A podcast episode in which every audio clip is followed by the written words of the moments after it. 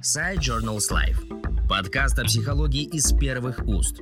В эфире интервью с авторами научных исследований, репортажи о мероприятиях, лекции и книжные новинки. Авторский комментарий к статье «Магия художественного слова». К этой статье я шел много лет, потому что вопросы, исследуемые в ней, занимали меня очень давно – и только знакомство с учением о функциональной асимметрии мозговых полушарий позволило мне многое понять и осмыслить. А когда я попытался сформулировать то, что существовало лишь в виде разрозненных заметок, я послал этот текст известному нейропсихологу профессору Ротенбергу, о котором давно знал, но не был с ним лично знаком – и он, к моему удивлению, горячо меня поддержал и вдохновил на написание этого эссе, где предпринята попытка свести воедино накопившийся у меня литературоведческий материал с данными нейропсихологии. Итак, в чем же состоит суть этого психологического учения, оформившегося лишь последние десятилетия, во многом благодаря трудам американского невролога Роджера Сперри, за который он был удостоен в 1981 году Нобелевской премии.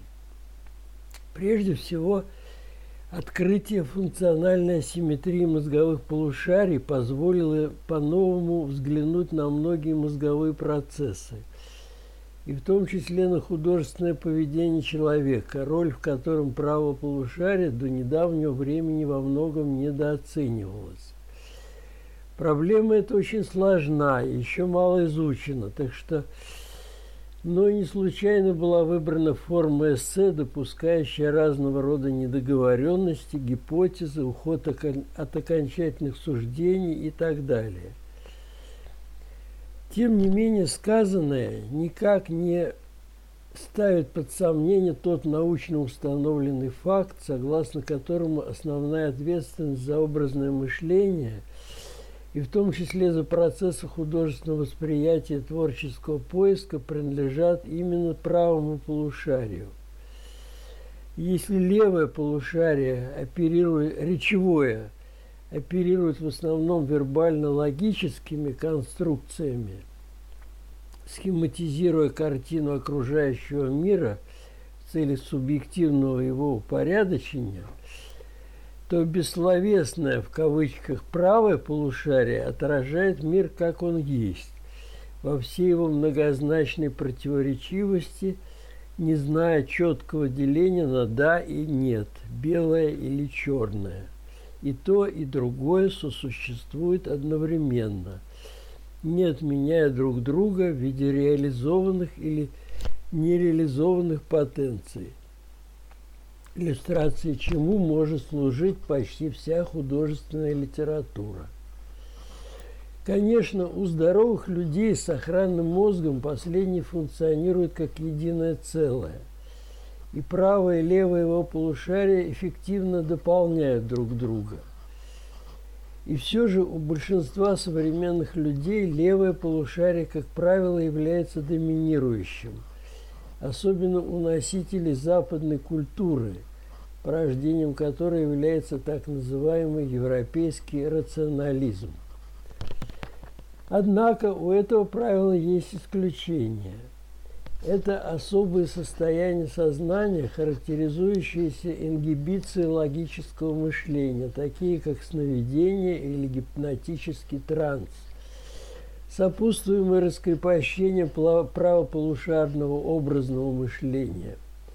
Яркие сновиденческие переживания, не поддающиеся обычному словесному пересказу, лучший тому пример – произведения художественной литературы в силу их многозначности, противоречивости, безоценочной амбивалентности и других аналогичных свойств также несут в себе некий потенциал, препятствующий их аналитическому истолкованию.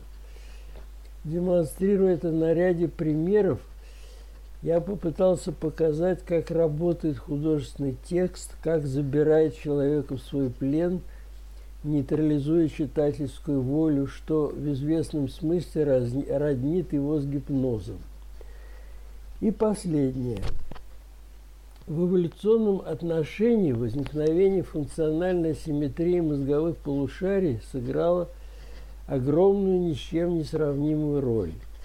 Поскольку вербально-логическое мышление оказалось закрепленным за структурами левого полушария, то перед высвобожденным от этих функций правым мозгом открылись возможности для его глубокой перестройки.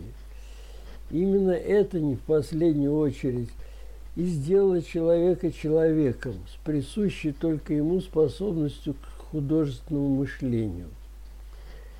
Поэтому проблема, поднятая в этой работе, важна не только в литературоведческом, но и в культурологическом плане. Ведь каждый стоящий на уровне современных знаний человек должен иметь представление о том, как функционирует его мозг и какое место занимает в этом плане художественная литература и другие виды искусства. Подкаст Side Journals Life о психологии из первых уст. Спасибо, что слушаете нас.